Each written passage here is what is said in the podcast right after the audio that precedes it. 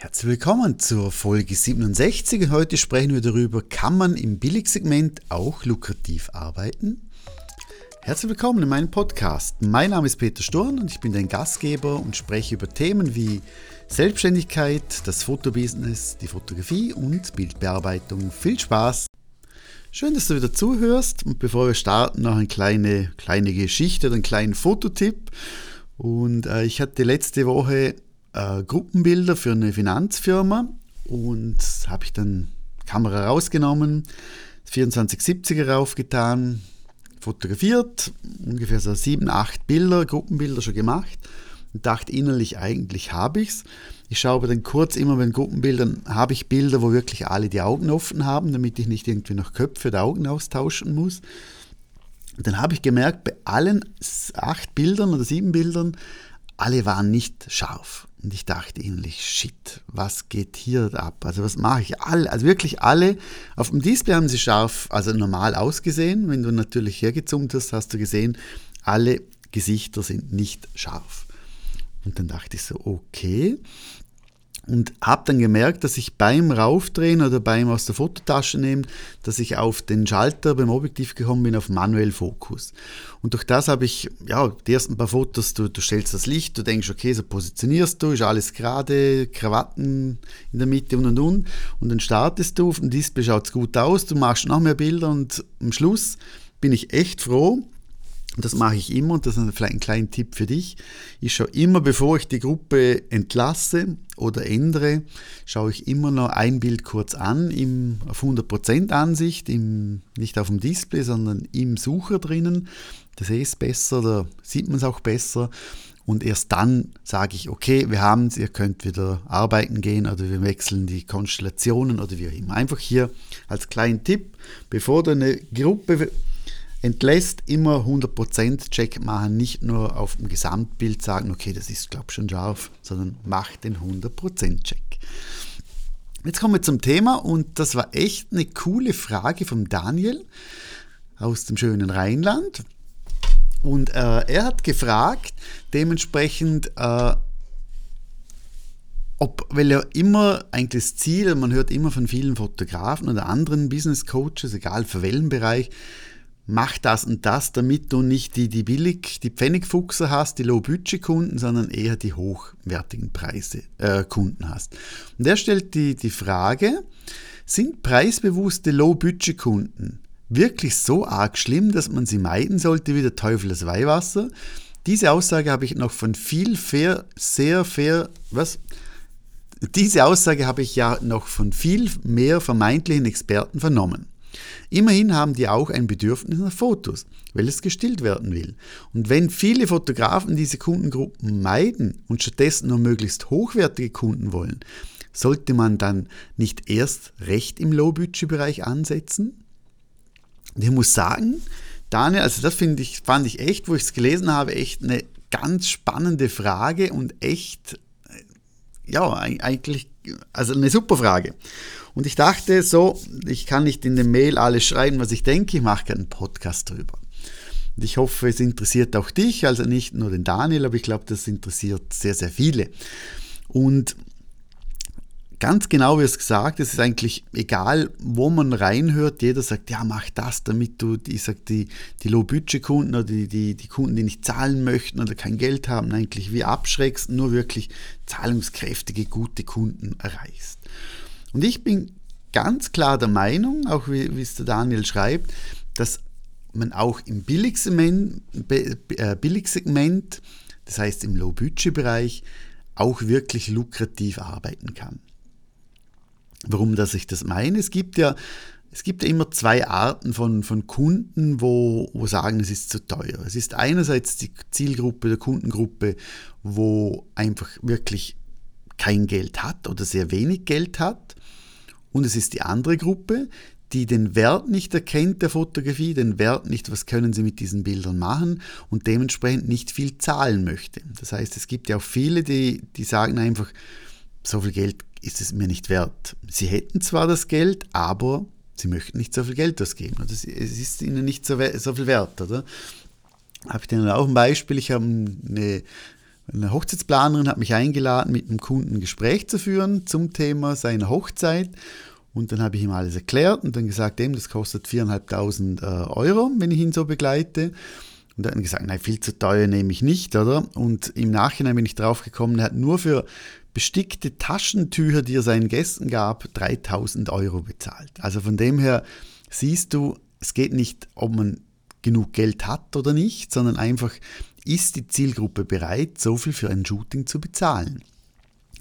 Und hier einfach ein paar Tipps und Tricks. Also ich bin feste Überzeugung, dass es auch sehr, sehr gut und lukrativ im Billigsegment sein kann. Du musst aber einige Sachen ändern oder dementsprechend optimieren. Das bedeutet, wenn ich jetzt Fotograf, Fotografin wäre und würd, sagen würde, du, also alle kämpfen im oberen Preissegment, alle wollen teure Shootings verkaufen und und und. Ich versuche es im Billigsegment, mir dort einen Namen zu machen und dort dementsprechend zu, zu sein und zu bleiben.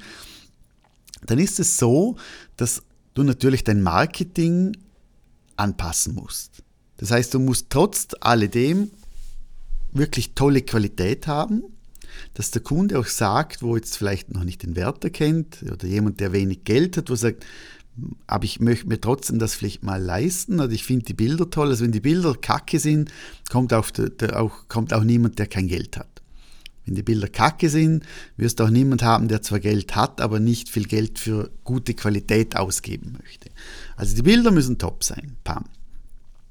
Was du aber ändern kannst, ist, dass du zum Beispiel anbietest, in Ratenzahlung zu bezahlen, dass du zum Beispiel Shootings anbietest, die günstig sind, die ein kleines Paket dabei haben und dann aber optional noch Zusatzverkäufe generierst und dass du eigentlich mit den Zusatzverkäufen dementsprechend dann äh, noch, noch mehr aus dem Shooting eigentlich rausholst.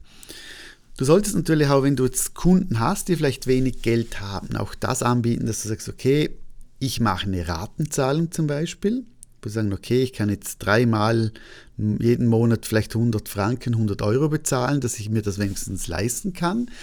Und was ganz wichtig ist, dass du dementsprechend ja auch, dass es auch lukrativ ist. Also Kunden hast du vielleicht viel, aber es bringt dir nichts, wenn du, ich sage, am Tag fünf Shootings hast und dann danach zwei Tage in der Post-Production bist und einen großen Aufwand hast und so weiter, hohe Kosten hast, sondern du musst dir dann schauen, wenn du sagst, ich habe günstige Shootings, gute Qualität, günstige Shootings und habe dadurch vielleicht weniger Konkurrenz im Bereich der professionellen Fotografie, äh, dann musst du Wege finden, zum wirklich effektiv arbeiten zu können. Also heißt extrem zeitsparend arbeiten, dass du da sagst, okay, wenn ich schon günstiges Shooting habe, dann darf ich nicht so viel Zeit äh, mit, mit anderen Dingen verwenden. Das heißt zum Beispiel, wenn jetzt ich das machen würde, und ich, das, das ist, wäre auch eine gute Idee, äh, würde ich es auf alle Fälle so machen, ich würde auf der Webseite die Preise groß anbieten, ich würde dementsprechend äh, mit knalligen Farben arbeiten, einfach zum auch das Gefühl kriegen, okay, der tolle Bilder, aber hier hat es wirklich günstige Angebote.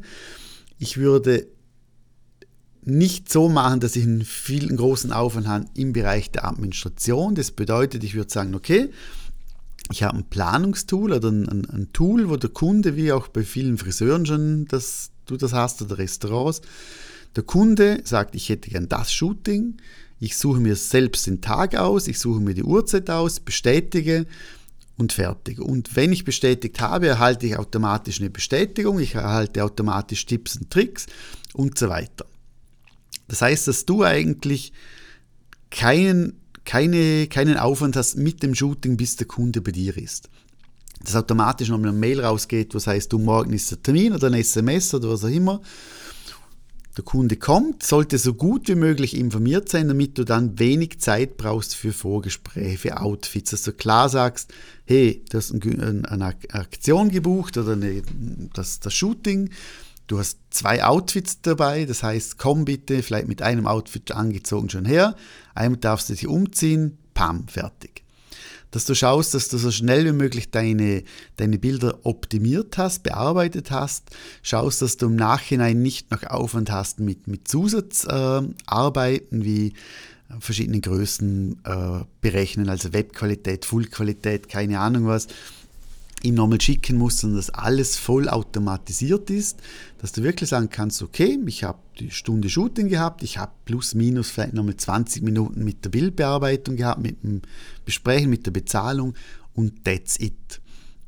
Und dass du im Nachhinein dann dir ein Konzept überlegst, wie kannst du es machen, dass du vielleicht von diesem Shooting noch mehr Umsatz machen kannst. Dass du zum Beispiel schreibst nach einer Woche, du möchtest du nicht von deinen Bildern noch retuschierte Bilder, möchtest du vielleicht noch Prints, möchtest du vielleicht noch äh, Fulldaten, zusätzliche Bilder und so weiter. Aber dass du das dementsprechend nicht schon vielleicht beim Shooting sagst, was normalerweise ja Sinn macht, aber wenn du die Zielgruppe hast, wo vielleicht wenig Geld hat, wo vielleicht den Wert noch nicht sieht, macht es erst dann Sinn, wenn entweder ein bisschen Zeit vergangen ist zwischen Shooting und Nachbestellung oder wenn jemand den Wert nicht erkennt, eigentlich erst dann, wenn er die Fotos hat, dass er sieht, aha, moll doch, ich sehe gut aus, ich, ich moll, ich, moll, ich kaufe doch noch was. Das, das macht Sinn.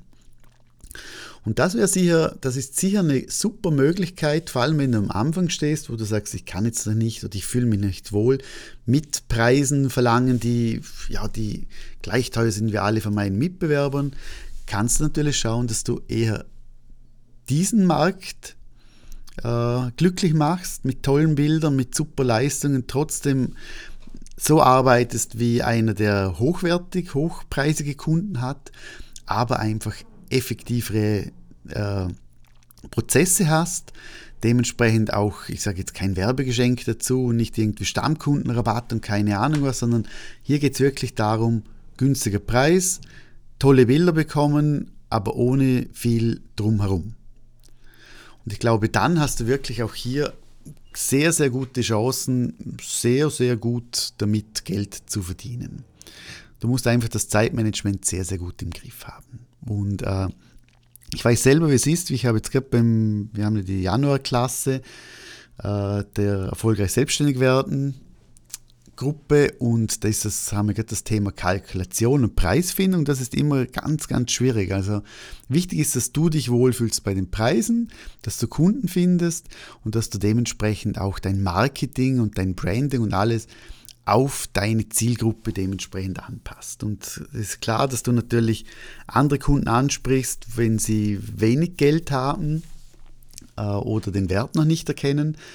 Und äh, ja, einfach, dass du das dementsprechend weißt. Und es ist auch klar, dass natürlich, wenn jemand, das ist aber nur meine Erfahrung, das kann ich jetzt nicht auf alle beziehen, aber ich habe das Gefühl, Leute, die wenig bezahlen möchten, reklamieren tendenziell eher mehr und wollen einfach mehr rausholen. Aber das ist einfach mein, mein, ja, so wie es ich empfinde. Vielleicht ist es gar nicht so. Also von dem her gibt es auch dort einen tollen Markt. Einfach anpassen, Branding und Marketing und ganz, ganz wichtig, deine Bilder müssen trotzdem der Wahnsinn sein. Von dem her ich hoffe, ich habe dir gewisse Denkanstöße gegeben, vielleicht ein bisschen den Druck genommen, dass du auch immer ganz viel verlangen musst für deine Shootings. Und ich sage lieber, vor allem am Anfang, lieber günstig fahren, durch das mehr Shootings haben, mehr Kunden haben, die dann Mund-zu-Mund-Werbung machen. Das, damit wächst du natürlich viel schneller, als wenn du sagst, ich mache hochpreisige Shootings und durch das habe ich natürlich vielleicht nur zwei, drei Shootings in der Woche. Dann können natürlich auch nur zwei, drei Kunden dich weiterempfehlen. Günstige Preise bedeutet mehr Kunden, bedeutet mehr Erfahrung, bedeutet dementsprechend mehr Mund-zu-Mund-Werbung. Wenn du ganz lieb bist zu den Kunden, wenn deine Bilder passen und wenn trotzdem Preis-Leistung für den Kunden passt. In dem Fall, ich wünsche dir eine schöne Woche. Tschüss und ciao.